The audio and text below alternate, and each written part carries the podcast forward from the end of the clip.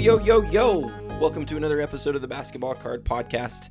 I am your host, the 27 guy, Adam, and I'm here to tell you guys today about something really kind of unique and cool that happened in our hobby today.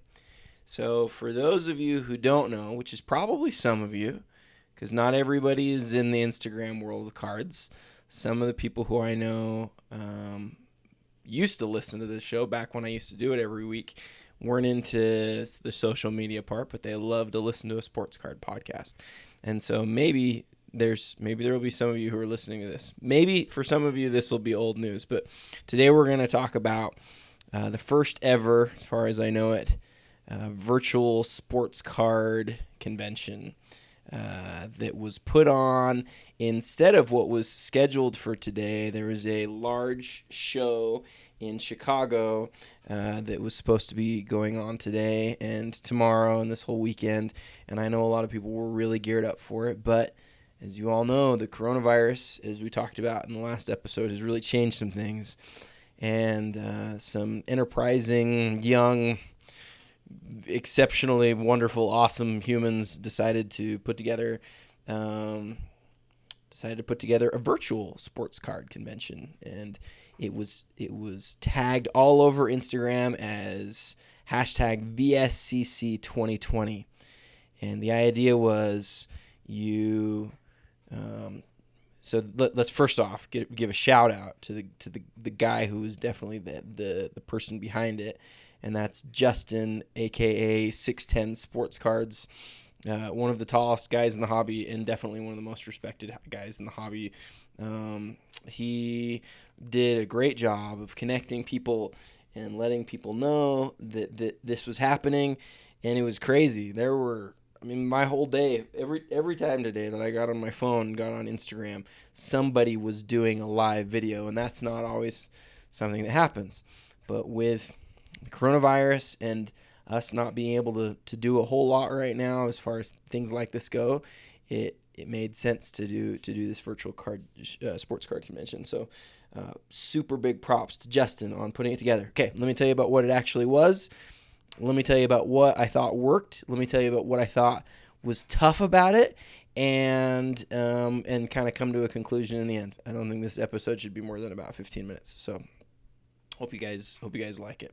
Okay, so the idea behind it was if you wanted to set up or be a dealer at this virtual sports card uh, convention you just needed to basically go live with that with that hashtag. And then what Justin was willing to do was basically um, send out uh, an Instagram message that said, you know, if you were planning on setting up at a specific time or being at your virtual table at a specific time, he would let his followers and everybody who was following the hashtag, uh, he would let them know. And that was helpful because there was three hours planned and you could say oh i'm just going to be at my table my virtual table for half an hour and then the rest of the time i can go around and visit visit other people's. Um, i think if if we if if it happens again it would be really cool if people did a better job of sort of saying up front when they would be at their table because then you could kind of plan around it but super props to them, uh, to Justin for putting it together the way that he did. Because even though it was really last minute, I think it still went well. But it's hard to plan that level of detail late, and I think he did his best to do that. But it's hard to do. So, um, everyone who's a dealer could just say, "This is when I'm when I'm going," and then they'd start recording a video, and then people would start. You know, watching what was on video, and then could send PM or DMs, and could write within the the chat itself, and it was it was awesome. So right at eleven o'clock my time, one o'clock Eastern time, I started just showing off my collection, and I was a little bit nervous about how to do it, honestly, because I'm not somebody who's out there who's actually trying to sell really anything from my collection, but I wanted to participate, and so I just said, I'm gonna, you know, grab everything and just throw it out here on a table and and just show it all off. And I'm not gonna say that that sales came from it because again i'm not actually looking to sell my stuff but it was really cool to be able to engage with everybody Um, over the course of the next hour, I showed off the majority of my collection. Um, I actually realized at the end that there was a box that I meant to put out there that I didn't, but that was probably good because I went way longer than I had, I had anticipated. Um, and so during that hour, I got I don't even remember the number of DMs and the number of messages within the actual um, within the actual live. Um, but it was a huge number. Um, about almost 300 people came in and actually looked at my virtual table while I was live. And I know for other people it was a number a lot higher than that. So it's extremely well um, um, attended, if that's the right word that we can use. Um, and uh, for somebody who just basically, you know, put some stuff out on a table and showed it off, I just thought that was really neat. And if I was somebody who was really looking for for uh, money, if I was looking to sell right now, it would have been even more awesome. I just I'm the most difficult person to deal with in the hobby when it comes to selling stuff because I just don't sell my stuff very much. I, I hang on to most of my good stuff. Um, I want to talk about. Um, I want to interrupt what I'm interrupt this part to say uh, to give some guidance for people who, who, if if this happens again. I want to give you a couple of ideas. The first thing that I would do is suggest when you're on Instagram, and so the whole thing is via Instagram. Okay, you have to be able to go live on Instagram, and a lot of people haven't done that before. It's super duper easy.